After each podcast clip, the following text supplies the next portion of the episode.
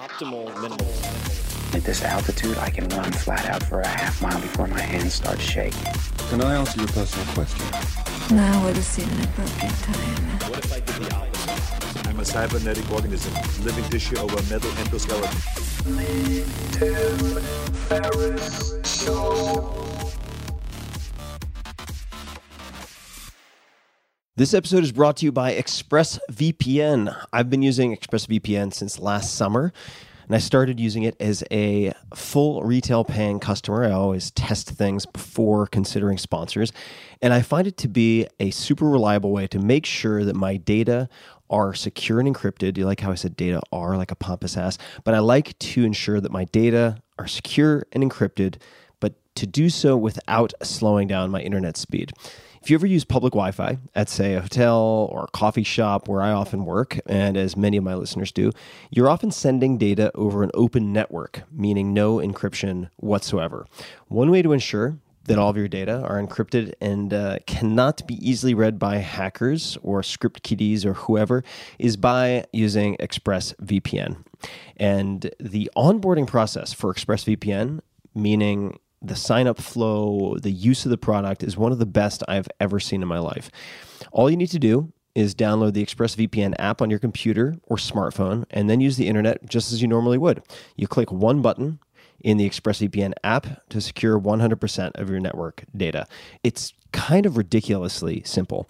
And as many of you know, I only recommend brands that I have researched and vetted thoroughly. For me, of the many VPN solutions out there, ExpressVPN is one of the best on the market, and I use it personally. Here are a few reasons why. First, privacy. ExpressVPN does not log your data. Lots of cheap or free VPNs make money by selling your data, believe it or not, to ad companies and so on. ExpressVPN developed a technology called Trusted Server to prevent their servers from logging your information. Second, speed. Many VPNs slow your connection down or make your device seem sluggish, just to a crawl. I've been using ExpressVPN for a while now, as I mentioned, and my internet speeds are blazingly fast. I don't even notice it. Honestly, I forget that it's even on. So that includes when I connect to servers thousands of miles away or during travel, I can still stream HD quality videos with zero lag. The last thing that really sets ExpressVPN apart is how easy it is to use. As I mentioned earlier, unlike other VPNs, you don't have to input or program anything. You just start up the app, click one button, and that's it. Super, super simple. And by the way, it's not just me saying all this about ExpressVPN. You've got Tech Radar, The Verge, CNET, and many other publications rating ExpressVPN as the #1 VPN in the world. So consider protecting yourself with the VPN that I use and trust. Use my link, expressvpn.com/Tim today, and get an extra 3 months free on a 1-year package. That's expressvpn.com/Tim. Visit expressvpn.com/Tim to learn more. This episode is brought to you by LinkedIn Marketing Solutions. These days, as you know, with a million messages per minute, not enough hours in the day, how do you really catch people's attention? This is where LinkedIn can help. With LinkedIn ads, you can catch the right professionals, the right people at the right time. And I'll tell you how I'm using them personally in a minute. LinkedIn ads can drive traffic to landing pages, for instance, engagement, and for many of you, most importantly, conversions, whether that's registrations for an event, downloads of white papers and ebooks, or other important metrics. Me, personally, I'm going to be testing LinkedIn ads to drive signups to my free newsletter, 5 Bullet Friday, which I've realized drives just about everything else. With precise targeting through LinkedIn, entrepreneurs, startups, and SMBs, that's small, medium-sized businesses, can better and more cost-effectively reach the people who matter to them specifically. With more than 62 million decision makers on LinkedIn, you're able to connect with the business leaders or just the target audience who are most relevant to your company and deliver a clear call to action. That's always where I focus a lot of my energy, obviously, headline and call to action. LinkedIn ads allows you to cut through the clutter and ensure your messages are getting through to the people you most want to target. So huge, medium-sized, and small businesses alike are all making the most out of LinkedIn ads. Entrepreneurs, solopreneurs, you name it. So try it for yourself. LinkedIn is offering a free $100 LinkedIn ad credit to launch your first campaign. Simply visit linkedin.com/TFS, as in Tim Ferriss Show. Again, that's linkedin.com/TFS. Terms and conditions apply. Hello, boys and girls, ladies and germs. This is Tim Ferriss, and welcome to a very special episode of The Tim Ferriss Show. I have wanted to interview this incredible guest since day one of this podcast, somewhere between 6 and 8 years ago, and she is a living legend, Dr. Jane Goodall. She was born on April 3rd, 1934 in London, England. At the young age of 26, she followed her passion for animals in Africa to Gombe, Tanzania, where she began her landmark study of chimpanzees in the wild, immersing herself, like no one had before, in their habitat as a neighbor rather than a distant observer. Her discovery in 1960 that chimpanzees not only use but make tools rocked the scientific world and redefined the relationship between humans and animals. In 1977, she established the Jane Goodall Institute, JGI, to advance her work around the world and for generations to come. JGI continues the field research at Gombe and builds on Dr. Goodall's innovative approach to conservation, which recognizes the central role that people play in the well-being of animals and the environment. In 1991, she founded Roots and Shoots, a global program that empowers young people in nearly 60 countries, and since its inception in 1991 has greatly impacted youth in more than 100 countries to act as the informed conservation leaders that the world so urgently needs. Today, Dr. Goodall travels around the world, normally 300 plus days a year, although certainly quarantine changes that, speaking about the threats facing chimpanzees, environmental crises, and her reasons for hope. And we do talk quite a lot about our current situation, and I spoke to her from her childhood home in England. In her books and speeches, she emphasizes the interconnectedness of all living things and the collective power of individual action. Dr. Goodall is a UN messenger of peace and Dame Commander of the British Empire. If that is not one of the coolest titles you've ever heard, I don't know what is. The next chapter of Dr. Goodall's life's work unfolds in a brand new documentary, and I highly, highly recommend watching it, Jane Goodall: The Hope, premiering on Earth Day, April 22nd, that's this April 22nd at 9 Eastern, 8 Central on Nat Geo, Nat Geo Wild, and Nat Geo Mundo. The 2-hour special takes viewers through the chapters of her amazing journey in the 60 years since her groundbreaking discoveries in Gombe, researching wild chimpanzees, including her activism, creation of her nonprofit organization, the Jane Goodall Institute, as I mentioned earlier, JGI, and Roots and Shoots, the youth program, which you can find out more about at rootsandshoots.org, along with her current efforts to inspire the next generation. Dr. Goodall's work through the Jane Goodall Institute is advanced through the generous support of their donor family, people like you and me, in other words. To show your support, visit janegoodall.org/Tim. You can find her on social, on all social platforms at Jane Goodall Inst, as in Institute, at Jane Goodall Inst, INST. And you can find out more about her youth program and visit them on social, on all social platforms at Roots and Shoots. And without further ado, please enjoy this wide-ranging conversation that I so thoroughly enjoyed myself with Dr. Jane Goodall. This episode is brought to you by Athletic Greens. I get asked all the time what I would take if I could only take one supplement. The answer is invariably Athletic Greens. I view it as all-in-one nutritional insurance. I recommended it, in fact, in the 4 Hour Body. This is more than 10 years ago, and I did not get paid to do so. With approximately 75 vitamins, minerals, and whole food sourced ingredients, you'd be very hard-pressed to find a more nutrient-dense and comprehensive formula on the market. It has multivitamins, multi-mineral greens complex, probiotics and prebiotics for gut health, an immunity formula, digestive enzymes, adaptogens, and much more. I usually take it once or twice a day just to make sure I've covered my bases if I miss anything I'm not aware of. Of course, I focus on nutrient-dense meals to begin with. That's the basis. But Athletic Greens makes it easy to get a lot of nutrition when whole foods aren't readily available. From travel packets, I always have them in my bag when I'm zipping around. Right now, Athletic Greens is giving my audience a special offer on top of their all-in-one formula, which is a free vitamin D supplement and 5 free travel packs with your first subscription purchase. Many of us are deficient in vitamin D. I've found that true for myself, which is usually produced in our bodies from sun exposure. So adding a vitamin D supplement to your daily routine is a great option for additional immune support. Support your immunity, gut health, and energy by visiting athleticgreens.com/TFS. You'll receive up to a year's supply of vitamin D and 5 free travel packs with your subscription. Again, that's athleticgreens.com/TFS, as in Tim Ferriss Show. athleticgreens.com/TFS. Man, that sunset is gorgeous. Grill, patio, sunset. Hard to get better than that. Unless you're browsing Carvana's inventory while you soak it all in. Oh, burger time. So sit back, get comfortable. Carvana's got thousands of cars under $20,000 just waiting for you. I could stay here forever. Carvana, where car buying meets comfort meets convenience. Download the app or visit Carvana.com today. Dr. Goodall, welcome to the show. Thank you very much.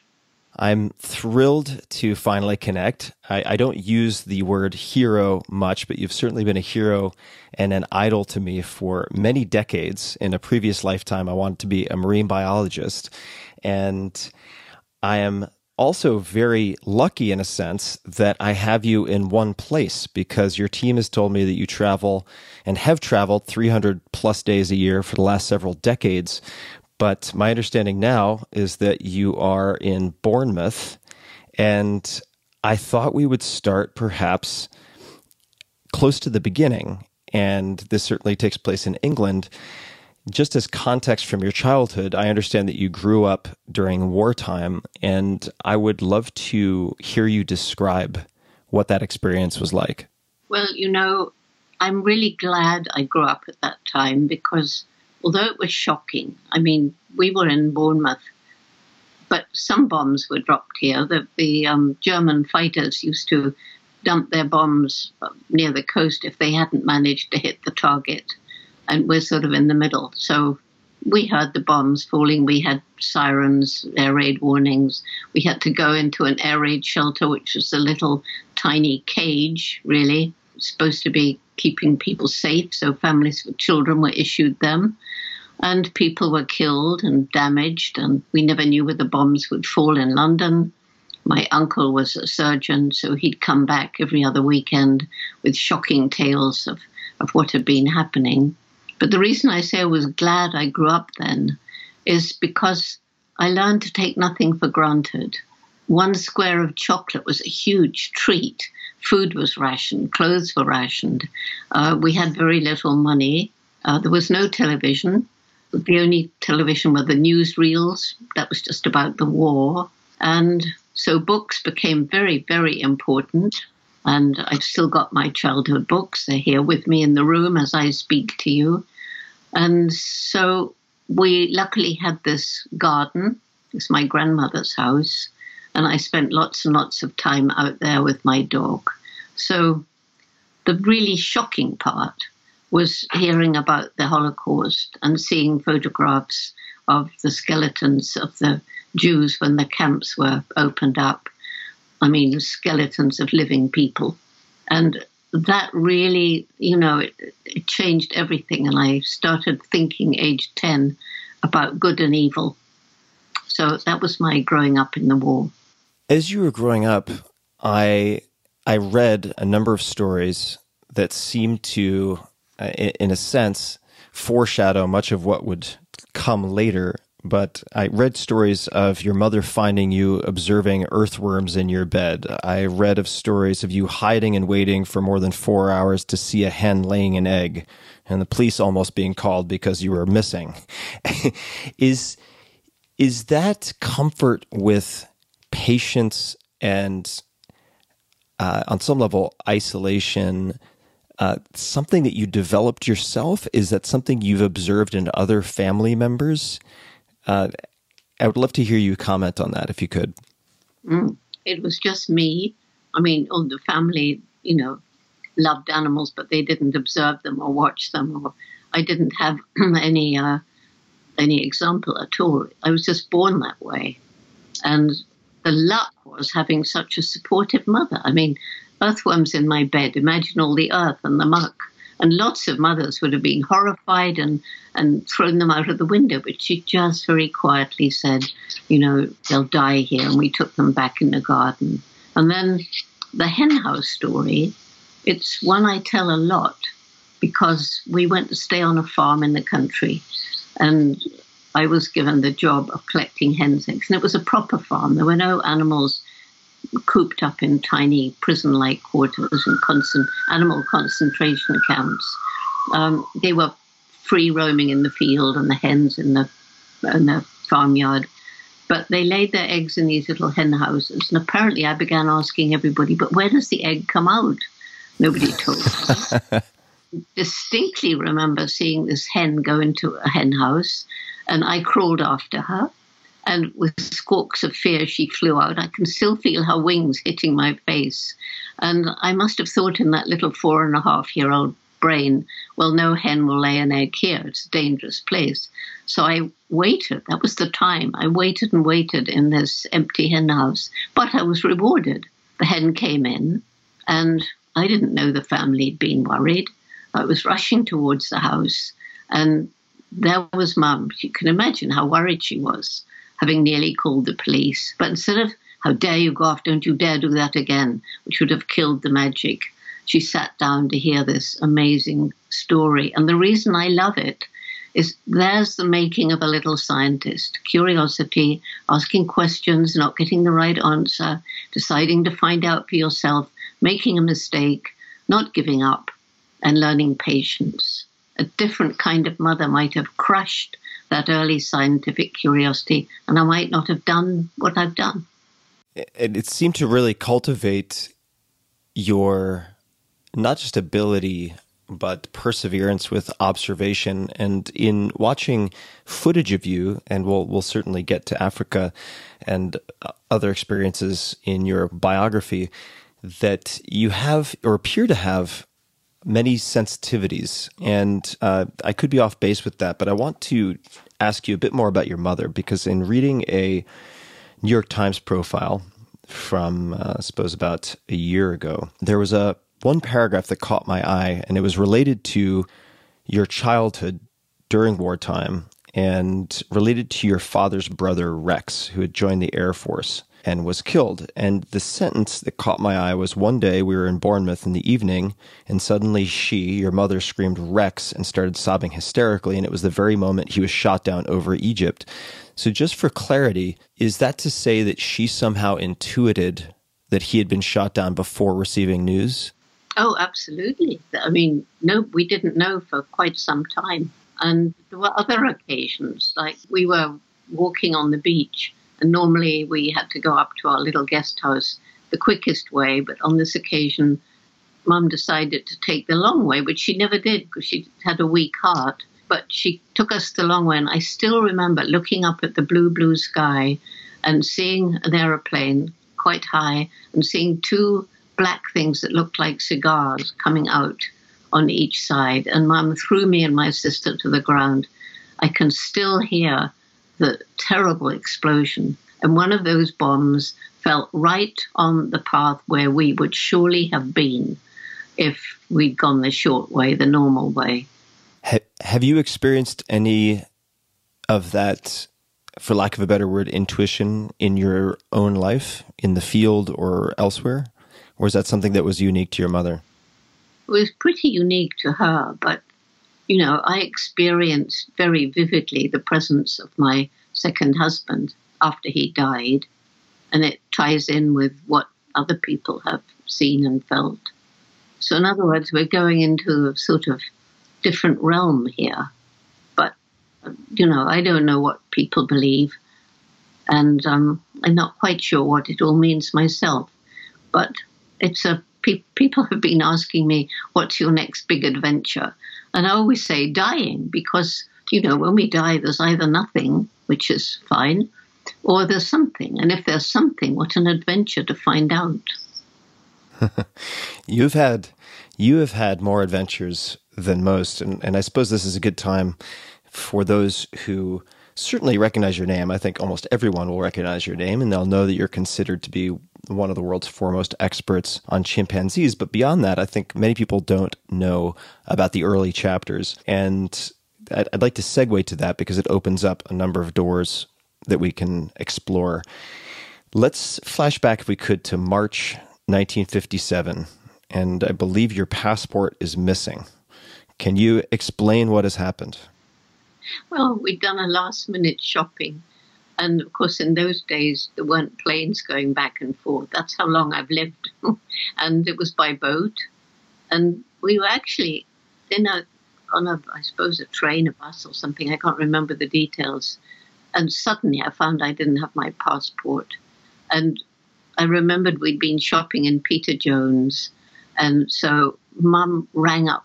Shop said they'd found it. We found somebody to go and collect it who rushed to the dock. Otherwise, I couldn't have sailed and all my money would have been wasted. So what a drama, what a way to start.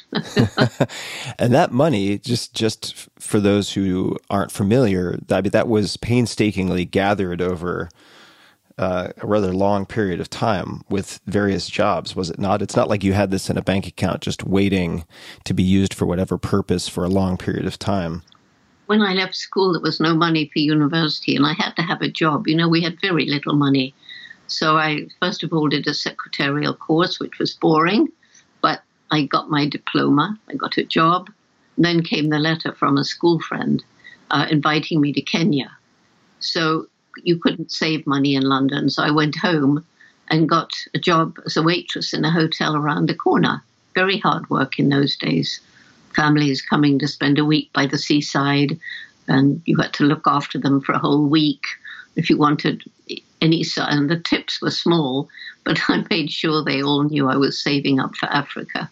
So that's how I got the money. I would love just to spend a moment, and we don't have to spend a lot of time on this, but discussing Lewis Leakey. And I've read various accounts of how you connected with him, but I'd like to hear it directly from you, and perhaps you could describe what it was that he saw in you. But that initial contact is and how that came to be is of great interest to me. So if you could speak to that, I would appreciate it. Okay. Well, I'd been staying with my friend for about, I suppose, a couple of months, and somebody said to me at a party, "If you're interested in animals, you really should meet Lewis Leakey." He was curator at that time of the Natural History Museum, but of course he's best known as a very eminent paleontologist. He'd spent his life with his second wife, Mary Leakey, searching for the fossils of Stone Age ancestors across Africa. And so I was very shy back then, but I rang the museum and said I'd love to make an appointment to meet Dr. Leakey. And I've always said, "I'm Leakey, what do you want?" But anyway, you know, I was so passionate about animals. I went to see him and he took me all around. He asked me many questions about the stuffed animals that were there. And I think he was impressed that because I'd read everything I could about Africa, I could answer so many of his questions. Well, I mentioned earlier that boring secretarial course that I did. 2 days before I met Leakey, his secretary had suddenly quit. He needed a secretary, and there I was. I mean, you never know in this life. So I'm suddenly surrounded by people who can answer all my questions about the mammals and the birds and the reptiles, the amphibians, the insects, the plants. It was heaven. Oh, you asked Leakey, what did he see in me? Yeah. He had a feeling that women made better observers. He thought they were more patient. He also wanted somebody to go and study chimpanzees because of his interest in human evolution. So the fossils of early man that he was uncovering, you can tell a lot from a fossil about whether the creature walked upright, the muscle attachments, the wear of the tooth shows you roughly the kind of diet, but behavior doesn't fossilize. So he reckoned there was a ape-like, human-like common ancestor about 6 million years ago, which is now generally accepted. And that he thought, well, if Jane finds behavior in chimps and humans today that is similar or the same, maybe it came directly from the common ancestor and has been with us through our long, separate evolutionary journeys, in which case he could have a better way of imagining how his early humans used to behave. So he wanted a mind uncluttered by the reductionist thinking of the animal behavior of people at the time. It was a very new science. They were anxious to make it a hard science, which it shouldn't be. And so the fact I hadn't been to college was a plus, and the fact that I was a woman was a plus. So I was just hit lucky. Well, he seems to have picked the winning lottery ticket, or at least a very formidable combination of traits. And if we take that mention of patience, or his belief that in part women make better observers because of more patience, if we flash forward then to you landing in Gombe Stream National Park, Tanzania, if I'm getting the pronunciation correct. I was watching the first Nat Geo, or maybe not the first, but the one of the more recent Nat Geo documentaries about you, titled Jane. And in that, and also in your writing, I believe it took something like 5 months of constant effort and having chimpanzees flee from your presence to finally be what we might call accepted. And I have two questions related to that. The first is, what do you think made the difference? Why did they go from fleeing to accepting? And second is, when you first really had the opportunity to look deeply into a chimpanzee's eyes, what did you see? And just as importantly, what did you feel?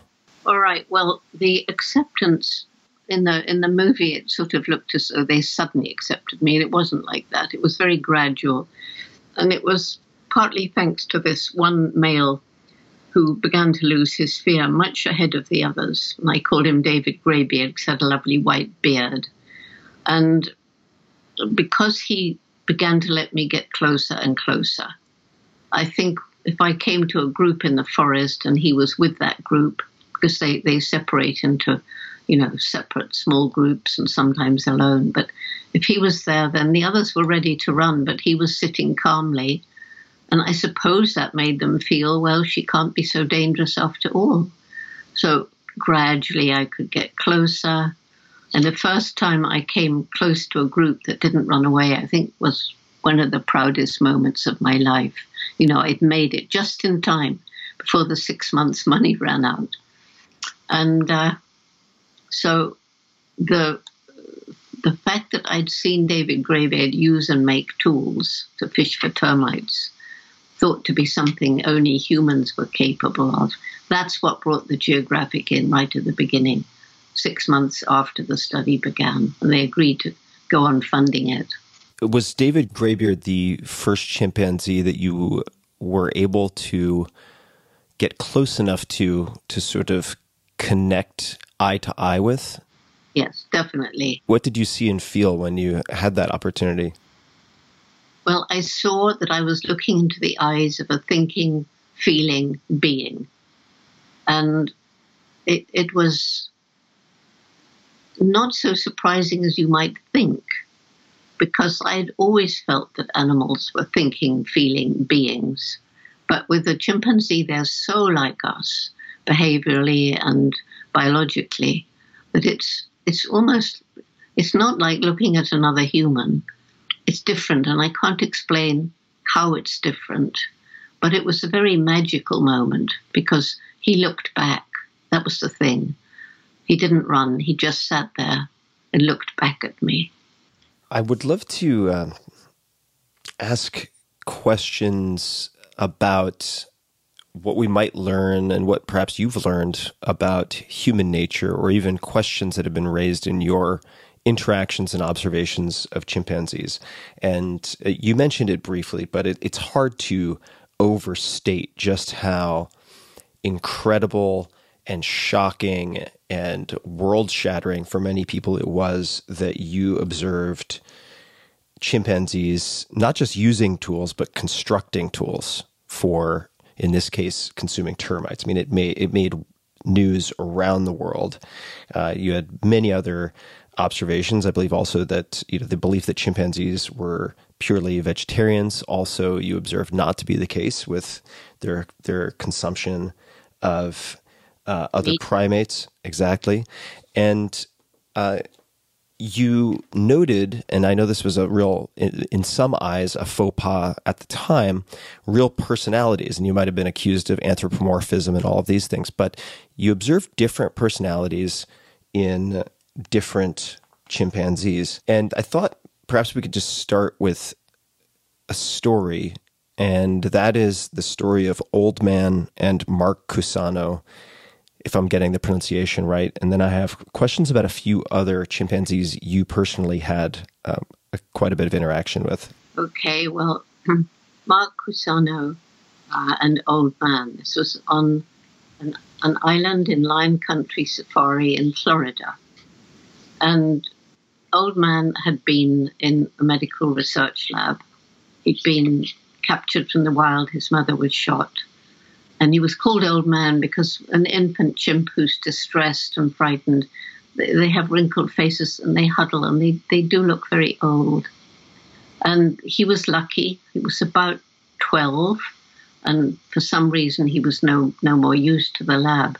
And he was put on an island with three females, two of them from medical research, one from a circus.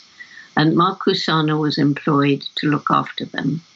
And he was told, don't go anywhere near them. They're vicious. They hate people. They're much stronger than you. They'll kill you.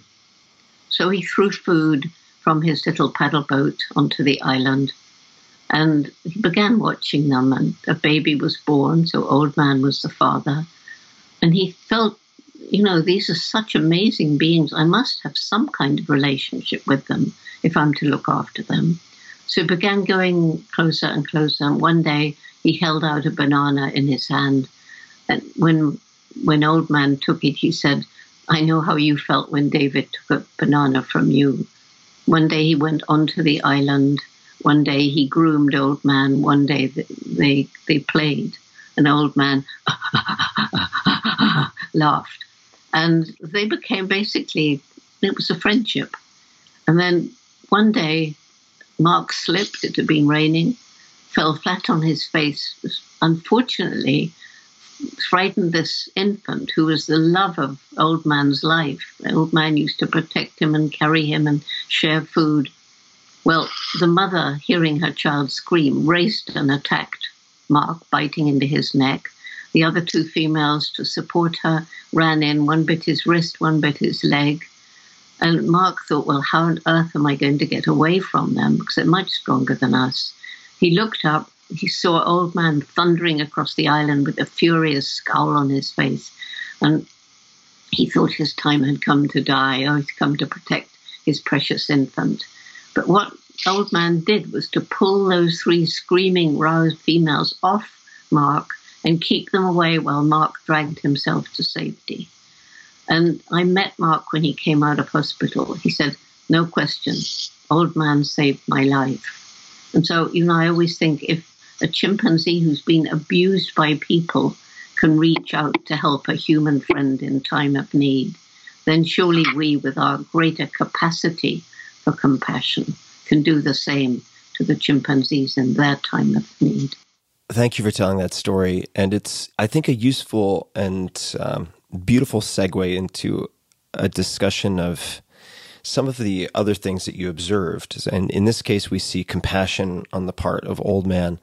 And then perhaps on the other hand, you've also observed quite a lot of aggression and violence within chimpanzee communities. I think it was 1974 to 78 Gombe Chimpanzee War. I saw footage of, I think it was the southern troop being annihilated, or at least the dead bodies of those chimps. I believe, and please correct me if I'm wrong, that in some cases dominant females will deliberately kill the young of other females to maintain dominance.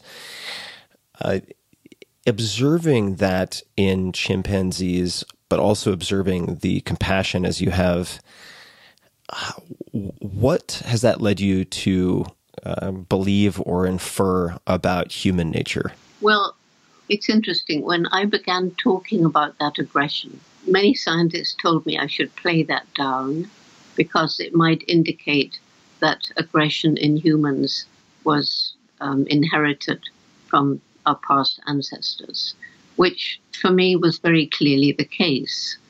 And I thought, well, I'm not going to be bullied. I never have been by scientific opinion.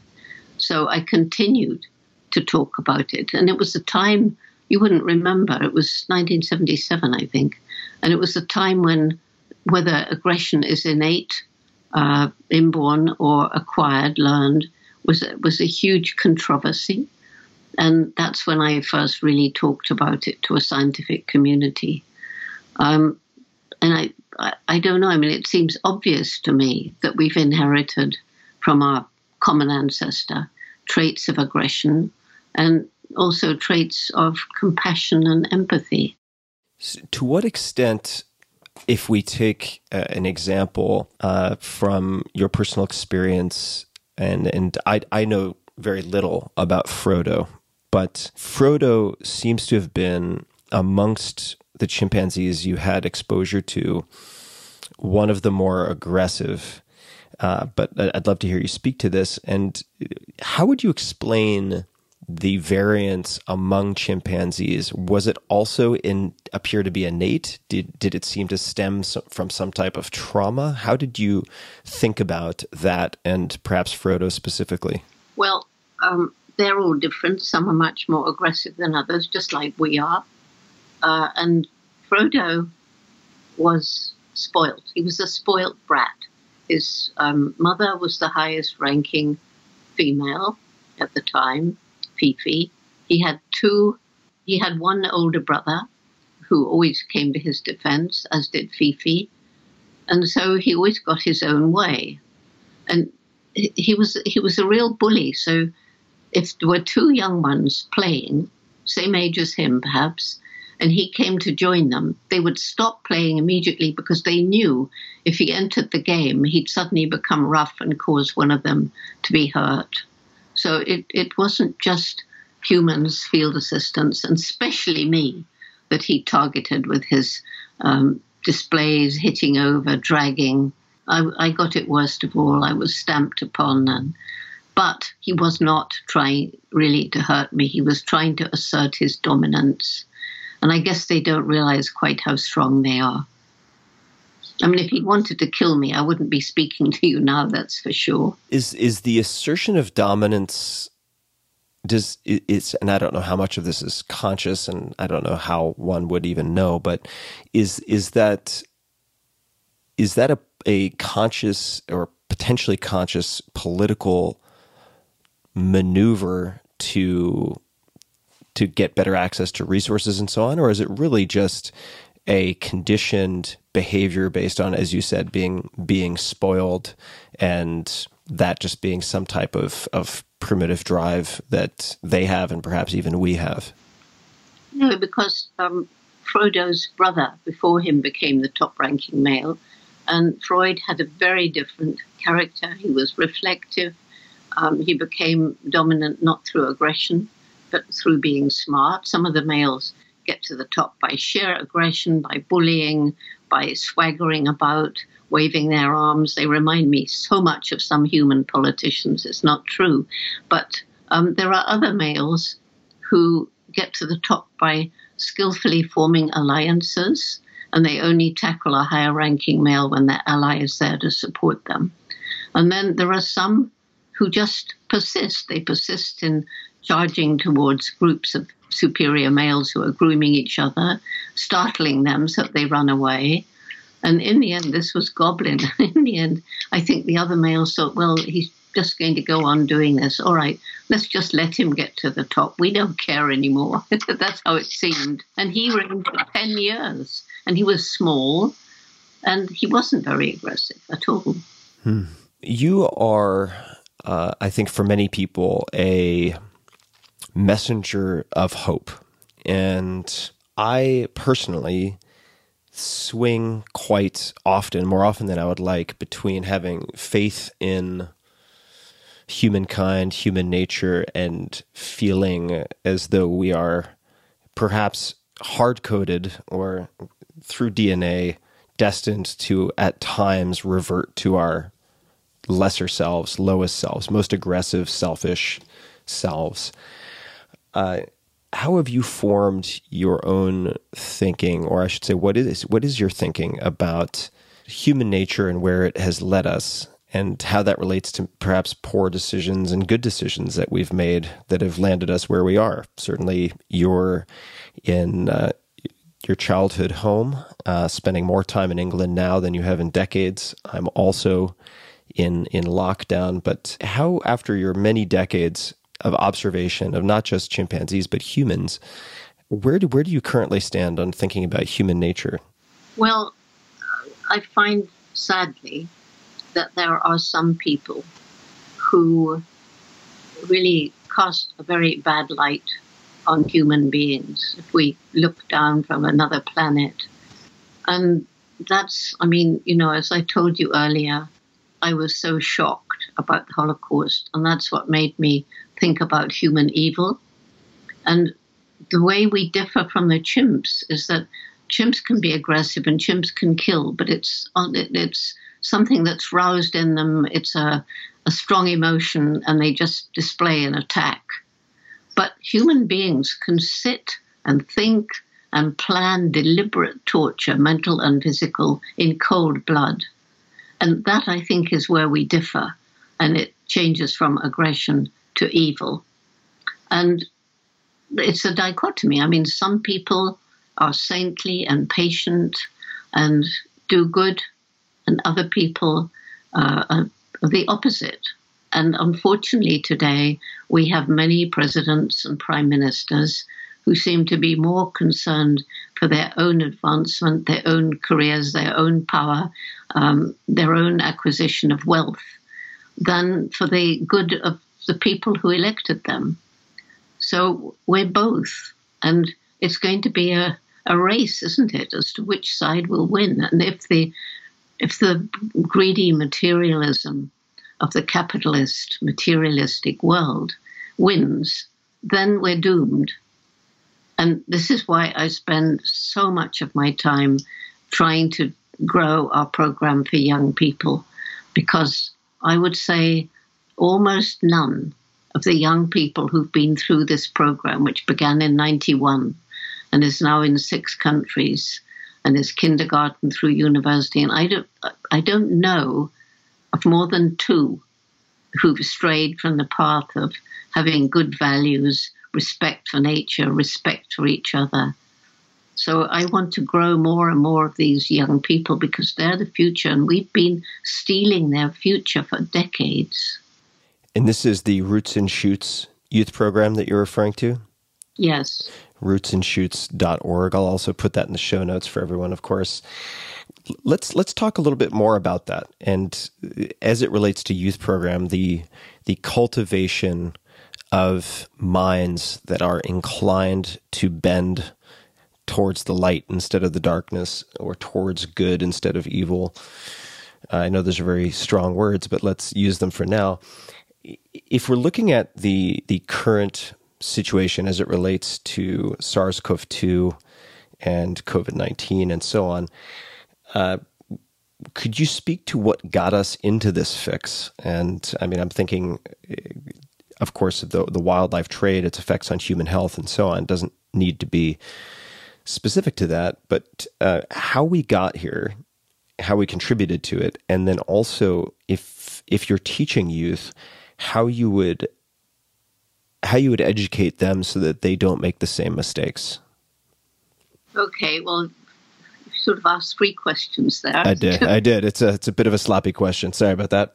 Let's start with the COVID-19, because that's on everybody's minds right now. And the shocking thing is, it's been predicted by science for decades, just like climate change has been predicted. And I only wish that somehow there'd been lockdown about climate change, the way that there's been lockdown over this spread of this virus, because you know we have known for all this time that because we are destroying the environment of some of these animals, they're having to spend more time in contact with each other because they've got less habitat, and also more time in contact with humans. And sometimes that involves crop raiding, but there's also people penetrating deeper and hunting and then, of course, selling the meat in the African markets, bush meat, and then selling meat across Asia in these terrible, what they're known as wet markets, and also selling animals for medication, for pets, all of this bringing us in close contact. So the theory seems to be that there's a virus in a wild animal, and because of this closer contact between animals, it jumps into another animal, and that's when, in these very bad conditions, including factory farms, by the way, the virus can then jump into a human, if there is a similar kind of virus with which this new one can bind. And that leads to a new form, which, as is the case with COVID-19, can be rather devastating. But just think, if we treated climate change like this all those years ago when we were warned about it, we might not be in the state we're in now. So basically what I'm saying is our leaders have not listened to science. The big corporations have not listened to science. And hundreds of people, now we're in this materialistic, money-grabbing age, just want to carry on with business as usual. They don't want to think about not eating all the meat they want, or not favoring the destruction of a piece of habitat to build yet another shopping mall. So, that's what this virus is teaching us. And will we learn from it? We didn't seem to learn from SARS. The markets were, live animals were banned for a while, but then it started up again. China is now talking about making it permanent, but they're still allowing animals, wild animals, to be sold for medicine. So that's a tremendous loophole. Luckily, people in China want to close that loophole too. And if you have a classroom, and as you do now with social media, I mean, you are arguably reaching more people now virtually than you might in travel speaking to live audiences. But let's just say you had a classroom of 10,000 children or adolescents, youth, who were hanging on your every word. What are the sort of principles or truths that you would infuse in your lessons to them that could possibly help avoid some of these problems that we've created, or types of thinking? What would the curriculum look like? Well, first of all, let me just say that Roots and Shoots, which began in 1991 with 12 high school students in Dar es Salaam in Tanzania, we decided at a meeting, because they were worried about, poaching in the parks and illegal dynamite fishing and street children and cruel treatment of animals in the market. I mean, they were concerned about all kinds of different things. So we decided that the main message of this new program that we wanted to start together would be that every single individual matters, has a role to play, and makes a difference every single day, with a choice as to what kind of difference to make. Right from the beginning, because I learned about the interconnection of things in the rainforest, how every species matters and has a role to play, we decided that every group formed would choose between them 3 projects, one to help people, one to help animals, one to help the environment. And they would share their projects with each other. And so we began listening to them. What did they feel mattered? How could we help them? And when young people understand the problems and we empower them to take action and listen to their voices, it's quite extraordinary. I mean, my main reason for hope is traveling around the world, as I have been. I've met so many young people. They've been part of Roots and Shoots or similar groups, shining eyes, wanting to tell Dr. Jane what they've been doing to make this a better world. And because they can choose, they're passionate, and they sit down together and they discuss it. It's very democratic. They discuss what they can do between them. They sometimes ask for help, maybe a parent, maybe a teacher, and then they roll up their sleeves and take action. whether it's restoring a wetland, whether it's installing rubbish bins or organic gardens in the schools, whether it's saving up money to help earthquake victims. And because we put them in touch with each other, face-to-face when possible, but virtually, which is wonderful, they are inspiring each other. Yes, we do have some curricula because some countries want it. UK wanted a curricula, so we're in 1,700 schools now. And some of the African countries want curricula. Sometimes it's just, you know, so yes, I do have messages for them. And I do talk to them about the role that they can play, about the importance of thinking about the consequences of the little choices you make each day, how people may look different, sound different, have a different language, a different color of skin, but if they fall and bleed, the blood is the same. If they weep, the tears are the same. And kids get it.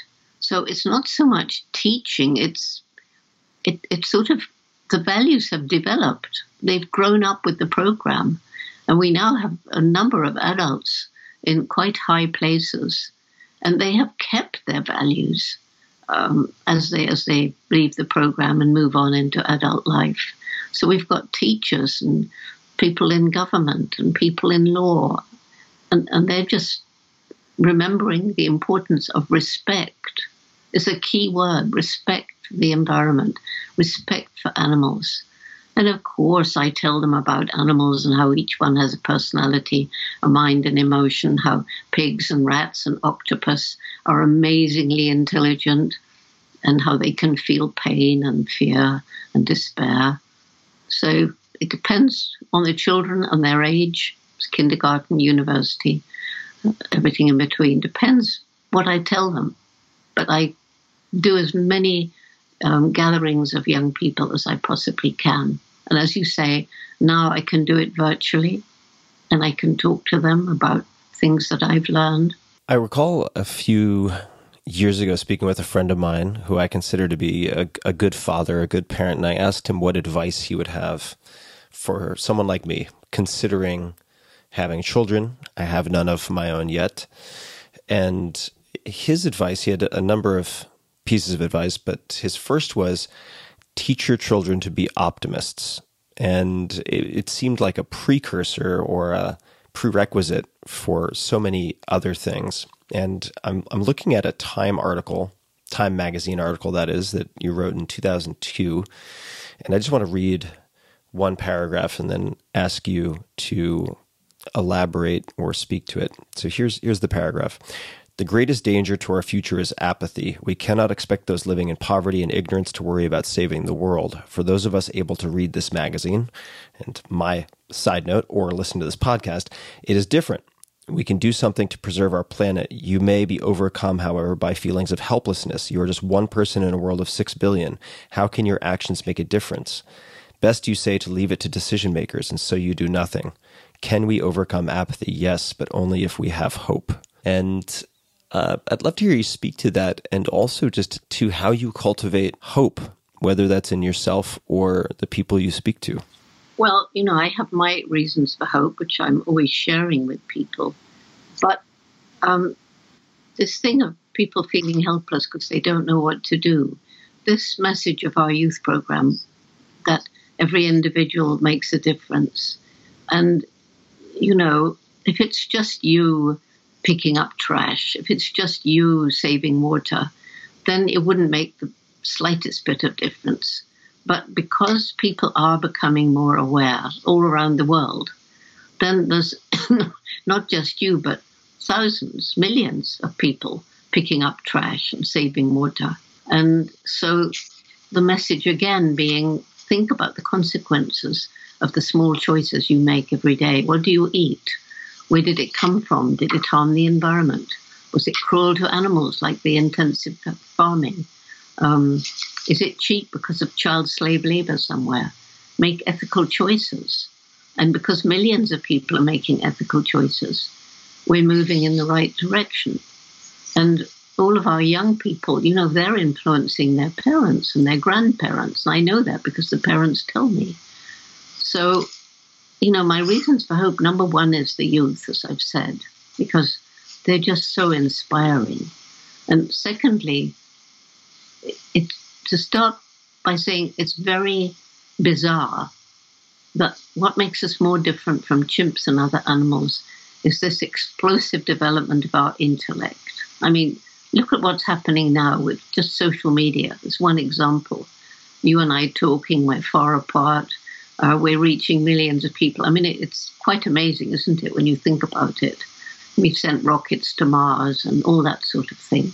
So how odd that this most intellectual creature is destroying its only home. So there seems to be this disconnect between the clever brain and the human heart, which is love and compassion. And, you know, we're thinking about how does this help me now instead of how does it affect future generations. So now we're beginning to use our brains, or scientists are, to come up with more and more sophisticated technology that will help us lead better, live in more harmony with the natural world. If governments would sponsor clean, green energy rather than their succumbing to their ties with the oil and gas industry, we could be more or less off the grid in many countries today. China and India are moving in that direction rapidly, and UAE as well.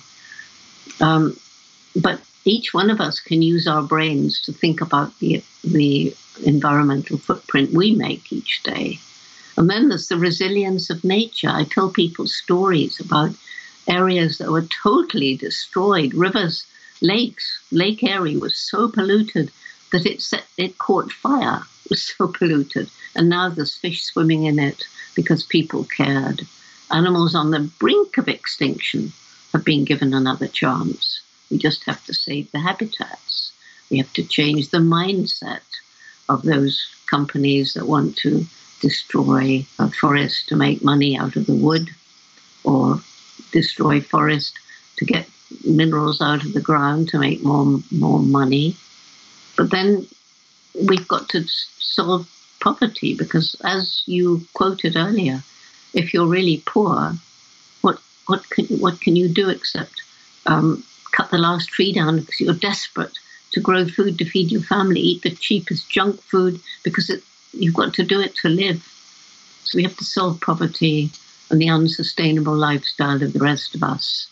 But, you know, my last reason for hope is this indomitable human spirit, the people who tackle what seems impossible and won't give up. And they may die as a result of their conviction, but in the end, they succeed. I would love to speak about the power of storytelling. We've been discussing for at least a few minutes, or at least made mention of, intellect and technology, two powerful and very interrelated facets of our human experience. In watching the trailer for perhaps the next chapter of your life's work that will be shown, and the story told in Jane Goodall, The Hope, which is going to premiere on Earth Day, April 22nd, on Nat Geo. And I'll include Nat Geo Wild and Nat Geo Mundo. I'll include all of those details in the show notes, and also we'll have already mentioned them in the introduction. But there was a quote in that trailer about changing minds. And the quote is this: if you want somebody to change their mind, it's no good arguing. You've got to reach the heart. And I wanted to, this might seem like a strange segue, I'd love to ask the question of Mr. McGregor and how he came to his end. Could you speak to who Mr. McGregor was and ultimately how he died? Mr. McGregor was an old male even when I first got to Gombe. Slightly bald on the top of his head, a bit cantankerous. And he was just really very, very special. And he had a special relationship with a young female. I don't know if she was related to him, but he was old and she was young. He used to protect her. And then probably the darkest days, even worse than the war, was when the chimps were affected with a polio epidemic. And it was a terrible time. First one would come back dragging a paralyzed limb. One male learned to walk upright because one arm got totally paralyzed. But Mr. McGregor was paralyzed in both legs.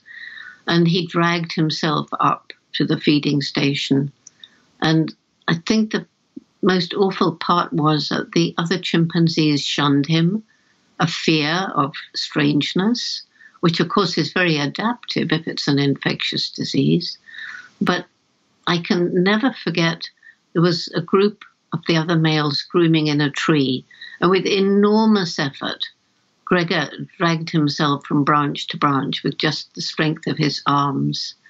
And they took one look and climbed down. And the look on his face, like, oh, all this effort, what have I done wrong? Why are they going away?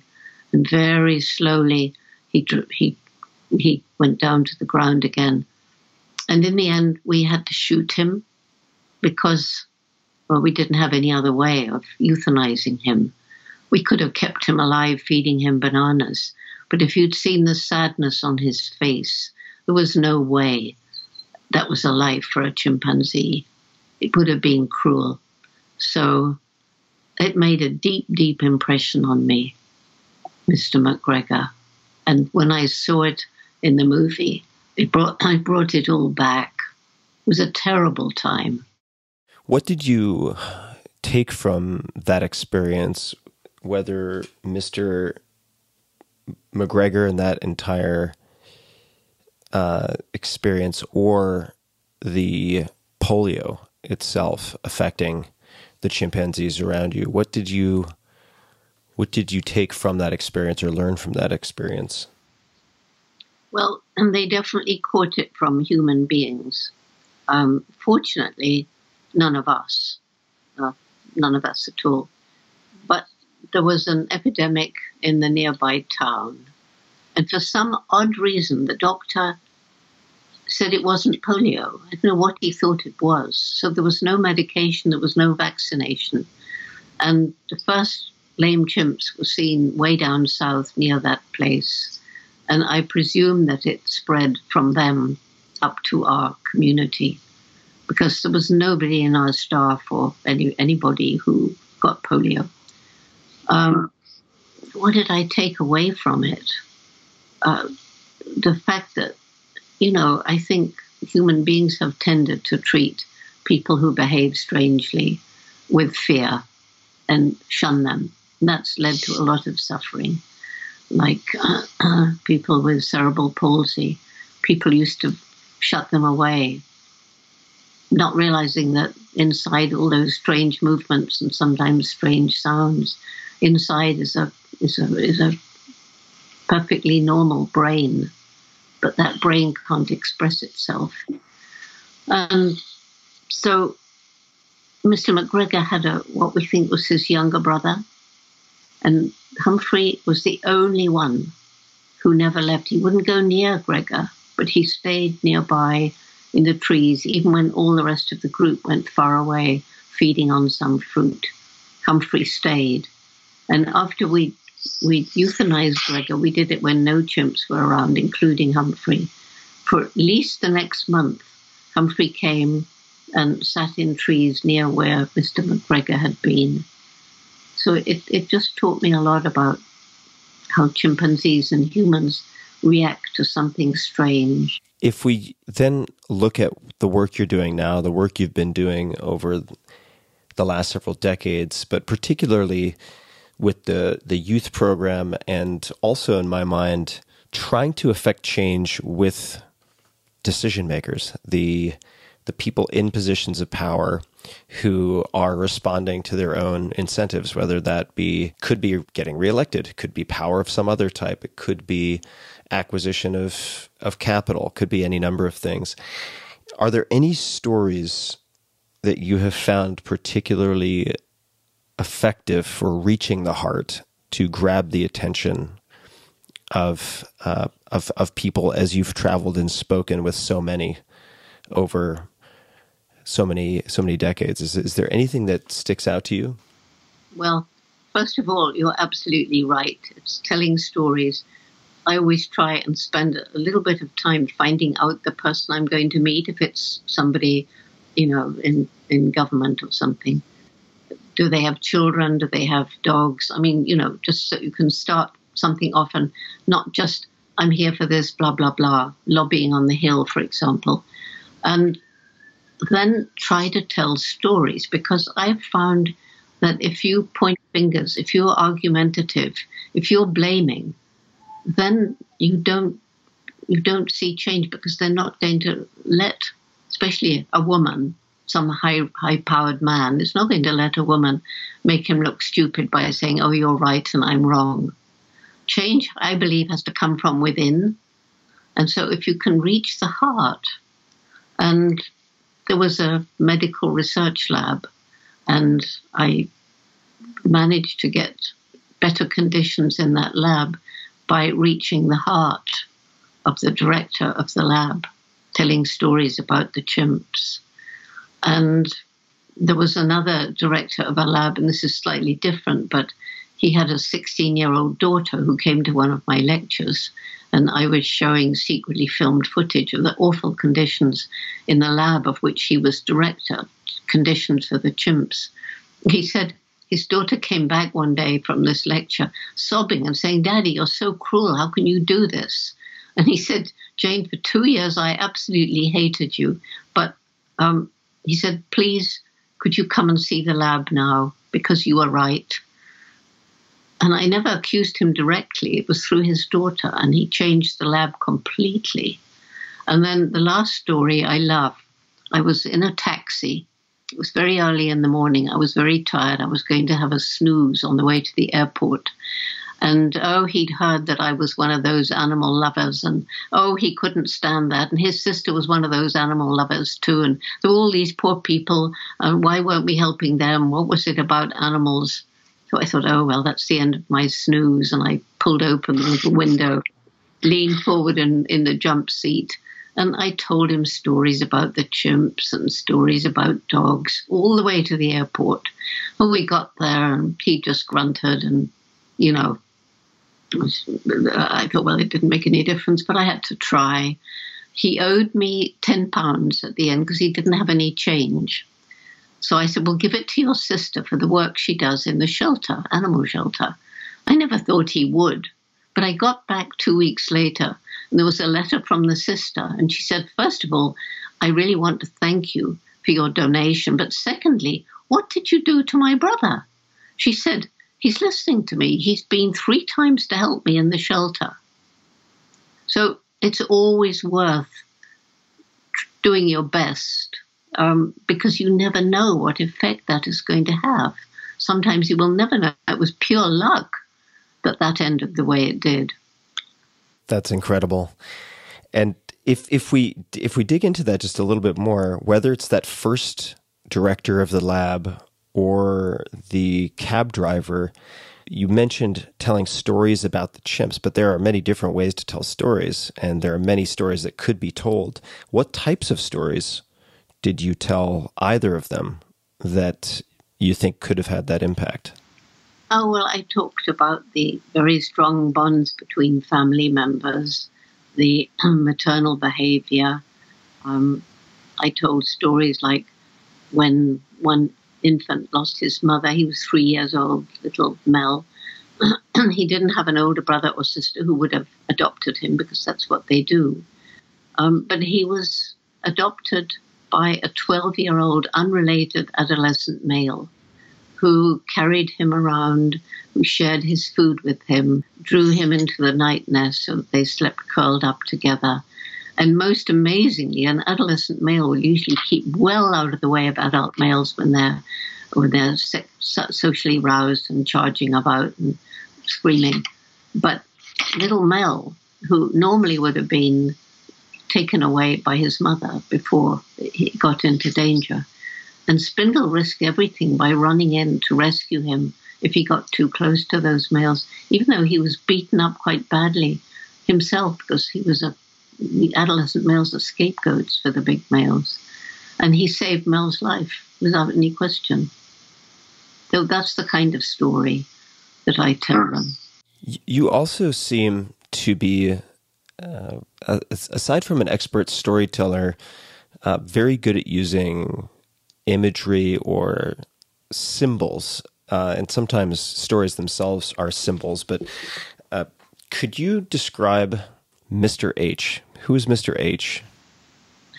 Mr. H was given to me 28 years ago by a man called Gary Horn, which is why he's Mr. H. Gary went blind when he was 21, decided to become a magician. Everybody said, but Gary, you can't be a magician if you're blind. He does shows for children. I've watched him 3 or 4 times now. And, of course, he sets his props up ahead of time. The children don't know he's blind. And at the end, he'll tell them. And he'll say, you know, something might go wrong in your life. You can't tell. If it does, don't give up. There's always a way forward. And he does scuba diving, cross-country skiing, skydiving. But I think most amazing, he's taught himself to paint. And when he gave me Mr. H, he thought he was giving me a stuffed chimp. But Mr. H has a tail. And I made him hold the tail. He said, never mind, take him with you. And you know I'm with you in spirit. So he's one of those examples of the indomitable human spirit, doing skydiving when you're blind, teaching yourself to paint. And there's a picture in this. He's done a little book called Blind Artist, which you can only get on Amazon. And there's a portrait of Mr. H. He's never seen him. He's only felt him. And it's unbelievable. And Mr. H, if I'm not mistaken, has been many places with you. Is he? I don't know if you still have Mr. H, but... Oh, indeed I have. I definitely have Mr. H. He's in this room with me. If I forget to take him to a lecture, there's sure to be a child who bursts into tears and says, I wanted to touch Mr. H, because I tell them the inspiration rubs off. And, but, you know, I have other symbols. I have one of the long, I think I'm trying to measure with my hands, over 2-foot feather from the wing of a California condor. I've got all the proper permits for it. And they were down to 12 birds. And now there's very many of them flying the skies. And so I have that as a symbol of the fact we can save animals from extinction. I've got a piece of the Berlin Wall. There was a time after the war when we thought that that Berlin Wall was up forever between East and West Germany. But it came down. Walls do come down, despite what one of our country's presidents thinks about walls. And so I carry these little symbols with me. I've got a piece of limestone from the quarry where Nelson Mandela labored for 21 years. I think it was 21 years in a limestone quarry before he attained his freedom and moved his country out of the evil regime of apartheid. Do you still have Jubilee? And could you explain who Jubilee is? Jubilee, you know, so many people think that because my father gave me a very large stuffed chimpanzee when I was 1.5, that is why I chose to study chimpanzees. It couldn't be further from the truth. But I did love Jubilee. And Jubilee, I had when I was 1.5, and I'm 86 now. So you can imagine he's nearly bald now. And he's actually sitting in the National Geographic exhibition in DC in a specially built bulletproof glass case, because I didn't want him, you know, I thought it's dangerous for him to go away. He's much too precious. But he was hand carried, and he's sitting there. And that exhibition is going to go online. They've made some way of showing it to people. So people will be able to see the real Jubilee in that. in that, it's called Becoming Jane. So Jubilee went with me everywhere when I was a child. I mean, literally everywhere. And when you then had your own child, after your experiences with your mother. My understanding is that you didn't have much of a relationship with your father, but more so with your mother. And then your experiences with the chimpanzee mothers, Flo, for instance. How did you think about mothering or parenting? I imagine a lot of it was sort of very primal drive that was created in you, but what did you decide? Were there any decisions based on what your mother did with you or what you observed in Flo and others that affected your parenting style or mothering style? Yeah, well, you know, I was never a sort of gooey over baby type, really. And of course, when I was pregnant, I thought about mothering, and I was in Africa. I thought about the way Mum raised me. I got Dr. Spock was all the rage then, and actually he has some really sound advice. But I also thought about Flo. I had all those three examples, along with, as you say, a sort of instinct, because after the baby was born, of course, I adored him. And in that film, Jane, I'd forgotten what a gorgeous baby he was, actually. He really was enchanting. Anyway, so what I learned from the chimp mothers is just like us, there are good and bad mothers. And the good chimp mothers are like mine. They support their child. Even if they know they're going to get attacked, they will run to rescue their child from danger. And the offspring of those, now we can look back and find that they tend to do better. They're more assertive, more confident. The males reach a higher position in the hierarchy, probably sire more offspring, and the females are better mothers. But the one thing that I really took away from Flo and the other chimp mothers, they love to play with their babies. They would spend hours playing with them. And I thought, yes, I'm going to have fun with my baby too.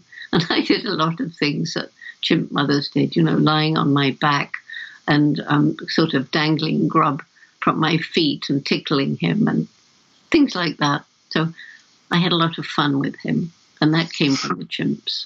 How did he get the name Grub?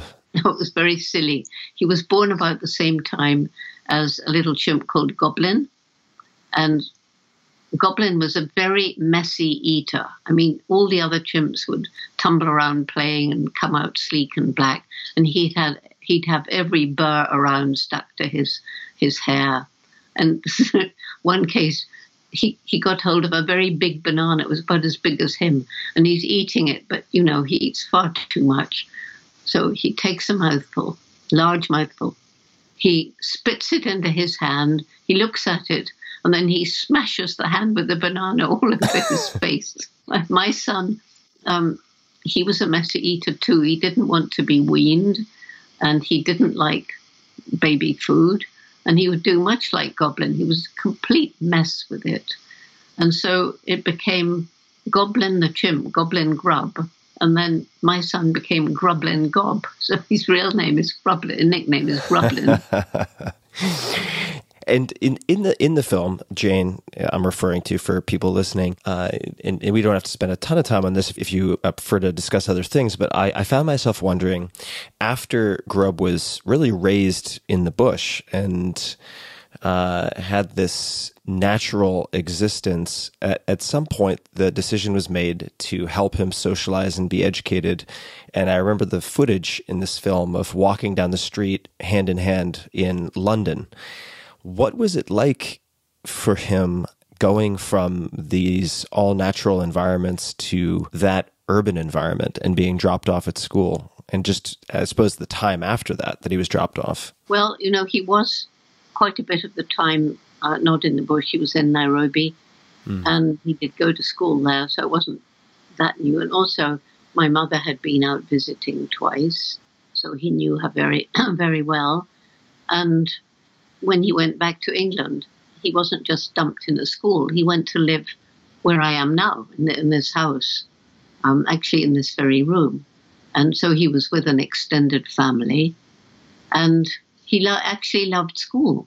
So, you know, it sort of sounds brutal, but it was more brutal for me than him, because he enjoyed school and I felt that I shouldn't have let him go, but I wouldn't have if Mum and the family hadn't been there. So he was in a very loving home and it wasn't really that strange. Hmm. How do you relate to being alone? It seems that you're very comfortable, incredibly comfortable spending time solitary by yourself, certainly in Africa that seemed to be the case.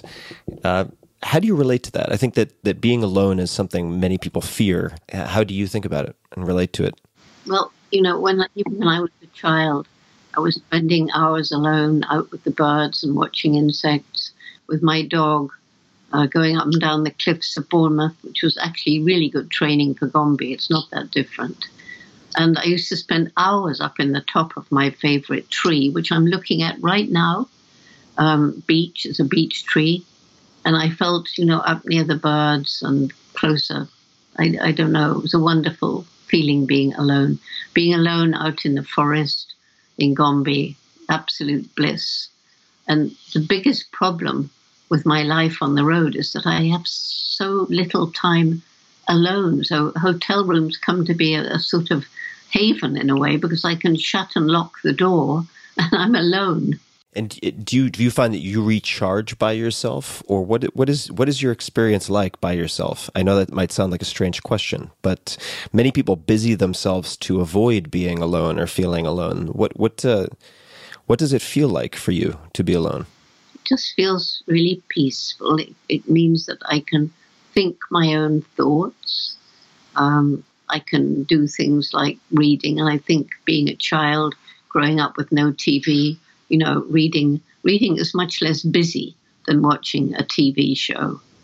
And I think it's very sad that so many children don't get to read more and have all this television all the time. You know, I was in love with Tarzan. And when Mum saved up to take me to probably the first Johnny Weissmuller film that came over, great treat for Jane. She took me. And after a little while, I started to cry and she had to take me out. She said, "Whatever's the matter?" I said, "But that wasn't Tarzan." Because as there was no TV and no movies, I had my own Tarzan that I fell in love with. And it wasn't Johnny Weissmuller. And, you know, you don't have that opportunity anymore, because right from the beginning, they're deluged with information of how they should see the world.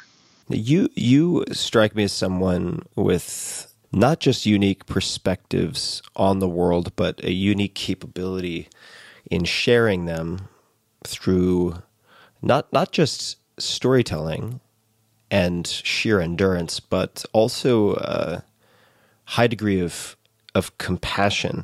And this is all a way of leading up to a question related to something you mentioned earlier, and that is you just a handful of days ago, really, turned 86, and you seem as sharp as ever, as busy as ever. Someone on your team was saying that their impression is that you seem to work from 6 a.m. to 10 p.m., with the exception of a dog walk in the middle. To what do you attribute the maintenance or maybe even increase of your mental clarity and sharpness and endurance for such a long period of time? Well, first of all, I've obviously inherited very good genes from my father, actually. That was a major contribution he made to who I am. A lot of the rest of it came from Mum, but he was tough and strong. He could endure, so he was in the war. Anyway, what do I attribute it all to? Well, I don't actually think. People say, do you exercise? Do you meditate? What food? What diet? And on like that. What supplements? And I say, well, I just eat what's around. I don't want to eat very much. I don't care about food. I don't take any supplements. I don't have a special diet, except I'm vegetarian, or when I'm at home now, I'm vegan. And I don't have time to do exercise. Usually it's been just the airports. Walking with the dog now, yes, but he's old. And he's the only dog I've ever met who doesn't like walking. And even when he was younger, he didn't. He's a whippet. He's more like a cat. I mean, this morning, honestly, it was like taking a reluctant snail out for a walk. It's because, well, I mean, if you think about things, and I've always loved writing. I think that's very important. I didn't want to be a scientist. I wanted to be a naturalist, live with animals and write books about them.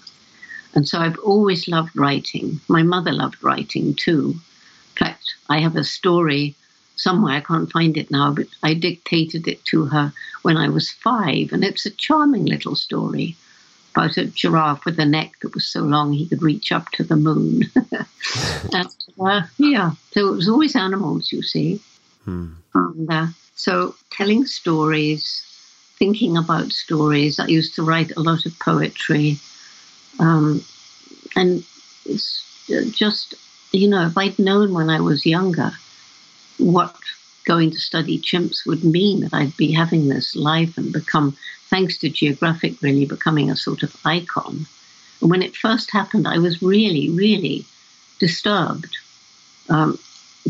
Because, you know, why were people thinking about me like that? I was just me. I was a lucky person.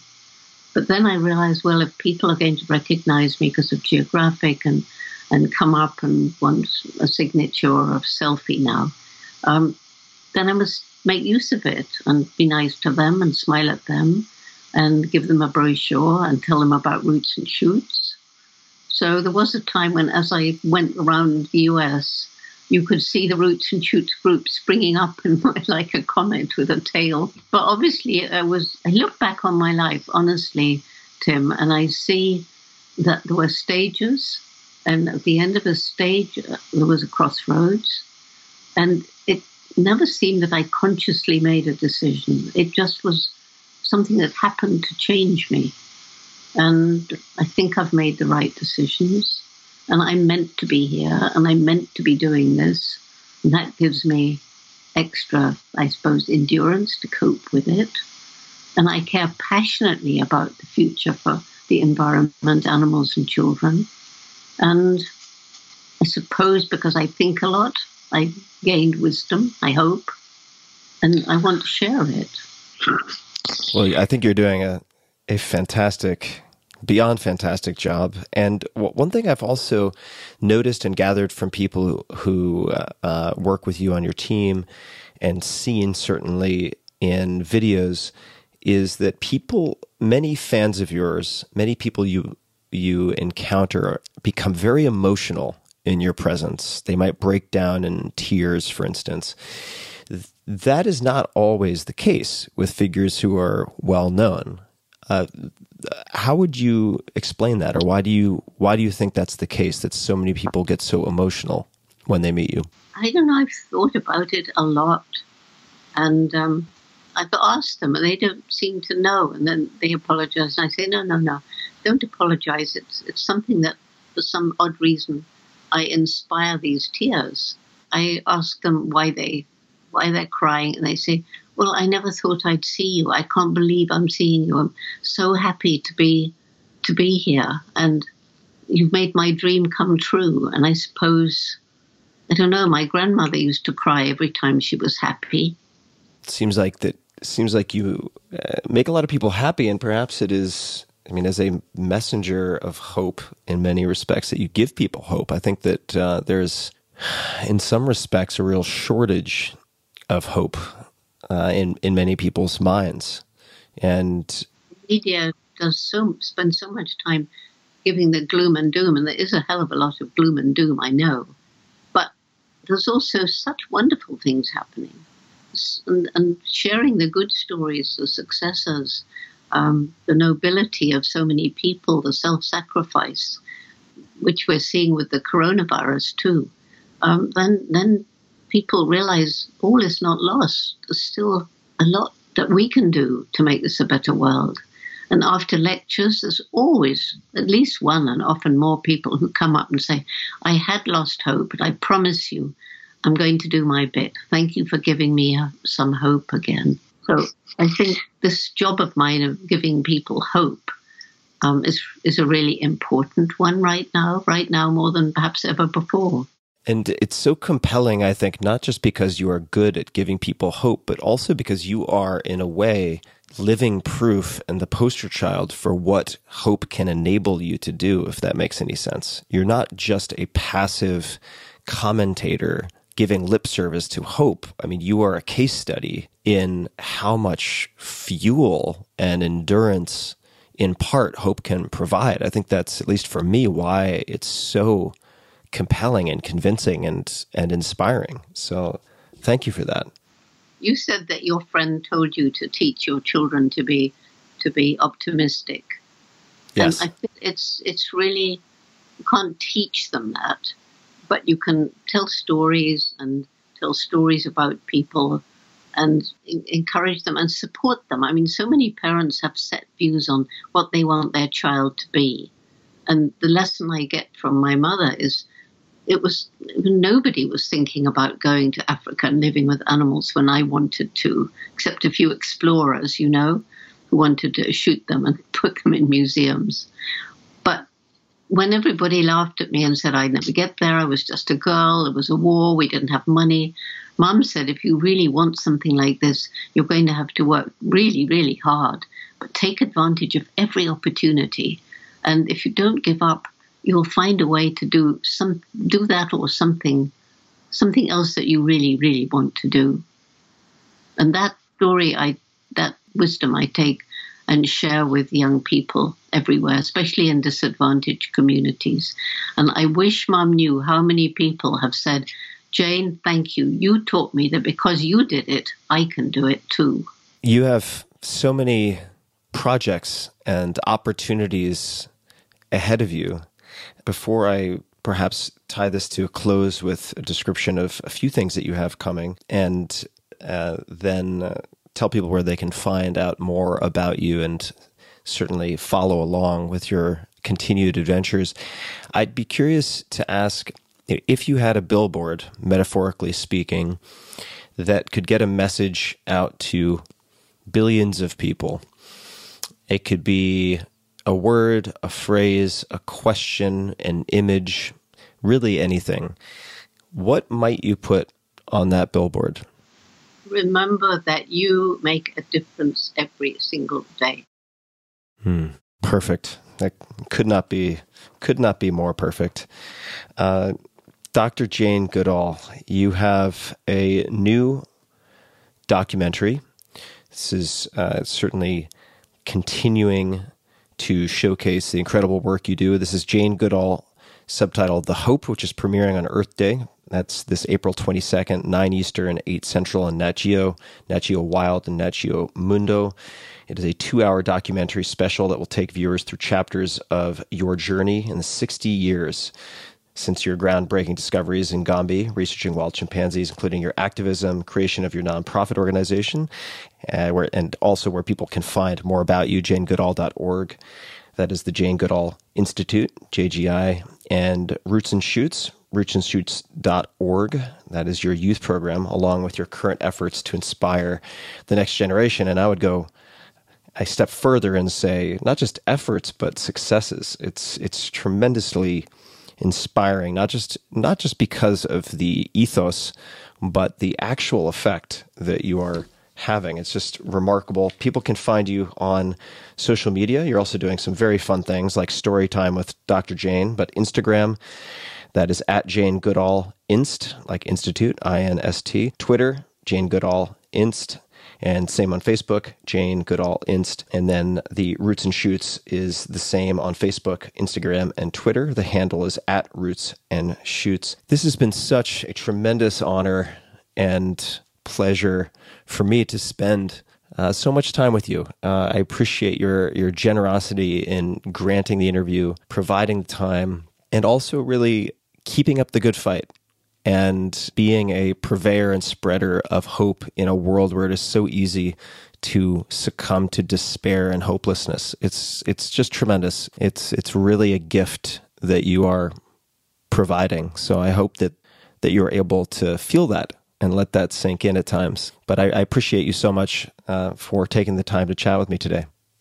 Well, I want to thank you too for giving me the chance to chat to you. And I get interviewed by lots and lots of people. And sometimes it's a bit boring. But I haven't been at all bored talking to you. So thank you, Tim. That really means so much. And please keep it up. I will do my best to get your message, your work, this interview to many millions of people who hopefully will in turn share it and spread it, because I think that hope really is the foundation here upon which so much else depends. And for everyone listening, I will have everything in the show notes, links to everything we discussed at tim.blog/podcast. And Dr. Jane Goodall, thank you so much. And I hope we get to meet in person someday. Oh, I'm sure we shall. Thank you, Tim Ferriss. Hey guys, this is Tim again. Just a few more things before you take off. Number one, this is 5 Bullet Friday. Do you want to get a short email from me? Would you enjoy getting a short email from me every Friday that provides a little morsel of fun before the weekend? And 5 Bullet Friday is a very short email where I share the coolest things I've found or that I've been pondering over the week. That could include favorite new albums that I've discovered. It could include gizmos and gadgets and all sorts of weird shit that I've somehow dug up in the world of the esoteric as I do. It could include favorite articles that I've read and that I've shared with my close friends, for instance. And it's very short. It's just a little tiny bite of goodness before you head off for the weekend. So if you want to receive that, check it out. Just go to 4hourworkweek.com. That's 4hourworkweek.com, all spelled out, and just drop in your email and you will get the very next one. And if you sign up, I hope you enjoy it. This episode is brought to you by LinkedIn Marketing Solutions. These days, as you know, with a million messages per minute, not enough hours in the day, how do you really catch people's attention? This is where LinkedIn can help. With LinkedIn ads, you can catch the right professionals, the right people at the right time, and I'll tell you how I'm using them personally in a minute. LinkedIn ads can drive traffic to landing pages, for instance, engagement, and for many of you, most importantly, conversions, whether that's registrations for an event, downloads of white papers and ebooks, or other important metrics.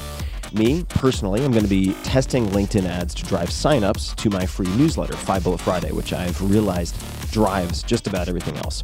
With precise targeting through LinkedIn, entrepreneurs, startups, and SMBs, that's small, medium-sized businesses, can better and more cost-effectively reach the people who matter, to them specifically. With more than 62 million decision makers on LinkedIn, you're able to connect with the business leaders or just the target audience who are most relevant to your company and deliver a clear call to action. That's always where I focus a lot of my energy, obviously, headline and call to action. LinkedIn ads allows you to cut through the clutter and ensure your messages are getting through to the people you most want to target. So huge, medium-sized, and small businesses alike are all making the most out of LinkedIn ads. Entrepreneurs, solopreneurs, you name it. So try it for yourself. LinkedIn is offering a free $100 LinkedIn ad credit to launch your first campaign.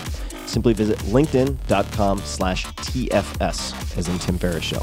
Again, that's linkedin.com/TFS. Terms and conditions apply.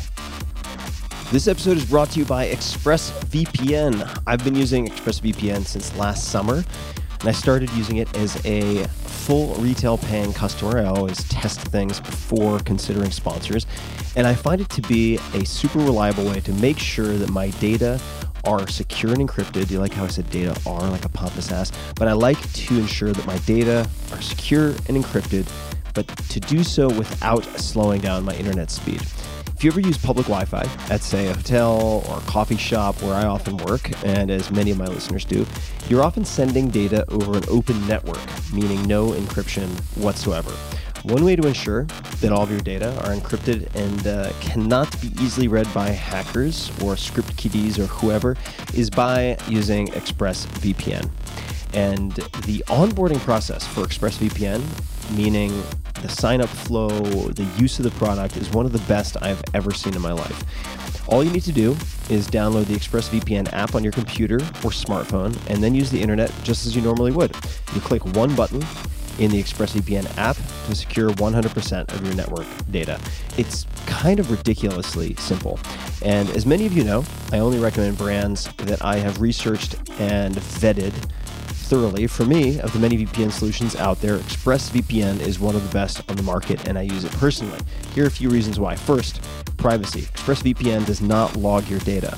Lots of cheap or free VPNs make money by selling your data, believe it or not, to ad companies and so on.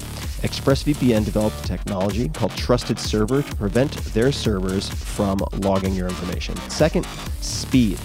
Many VPNs slow your connection down or make your device seem sluggish, just to a crawl. I've been using ExpressVPN for a while now, as I mentioned, and my internet speeds are blazingly fast. I don't even notice it. Honestly, I forget that it's even on. So that includes when I connect to servers thousands of miles away or during travel, I can still stream HD quality videos with zero lag. The last thing that really sets ExpressVPN apart is how easy it is to use. As I mentioned earlier, unlike other VPNs, you don't have to input or program anything. You just start up the app, click one button, and that's it. Super, super simple. And by the way, it's not just me saying all this about ExpressVPN. You've got Tech Radar, The Verge, CNET, and many other publications rating ExpressVPN as the #1 VPN in the world. So consider protecting yourself with the VPN that I use and trust. Use my link, expressvpn.com/Tim today, and get an extra 3 months free on a one-year package. That's expressvpn.com/Tim. Visit expressvpn.com/Tim to learn more.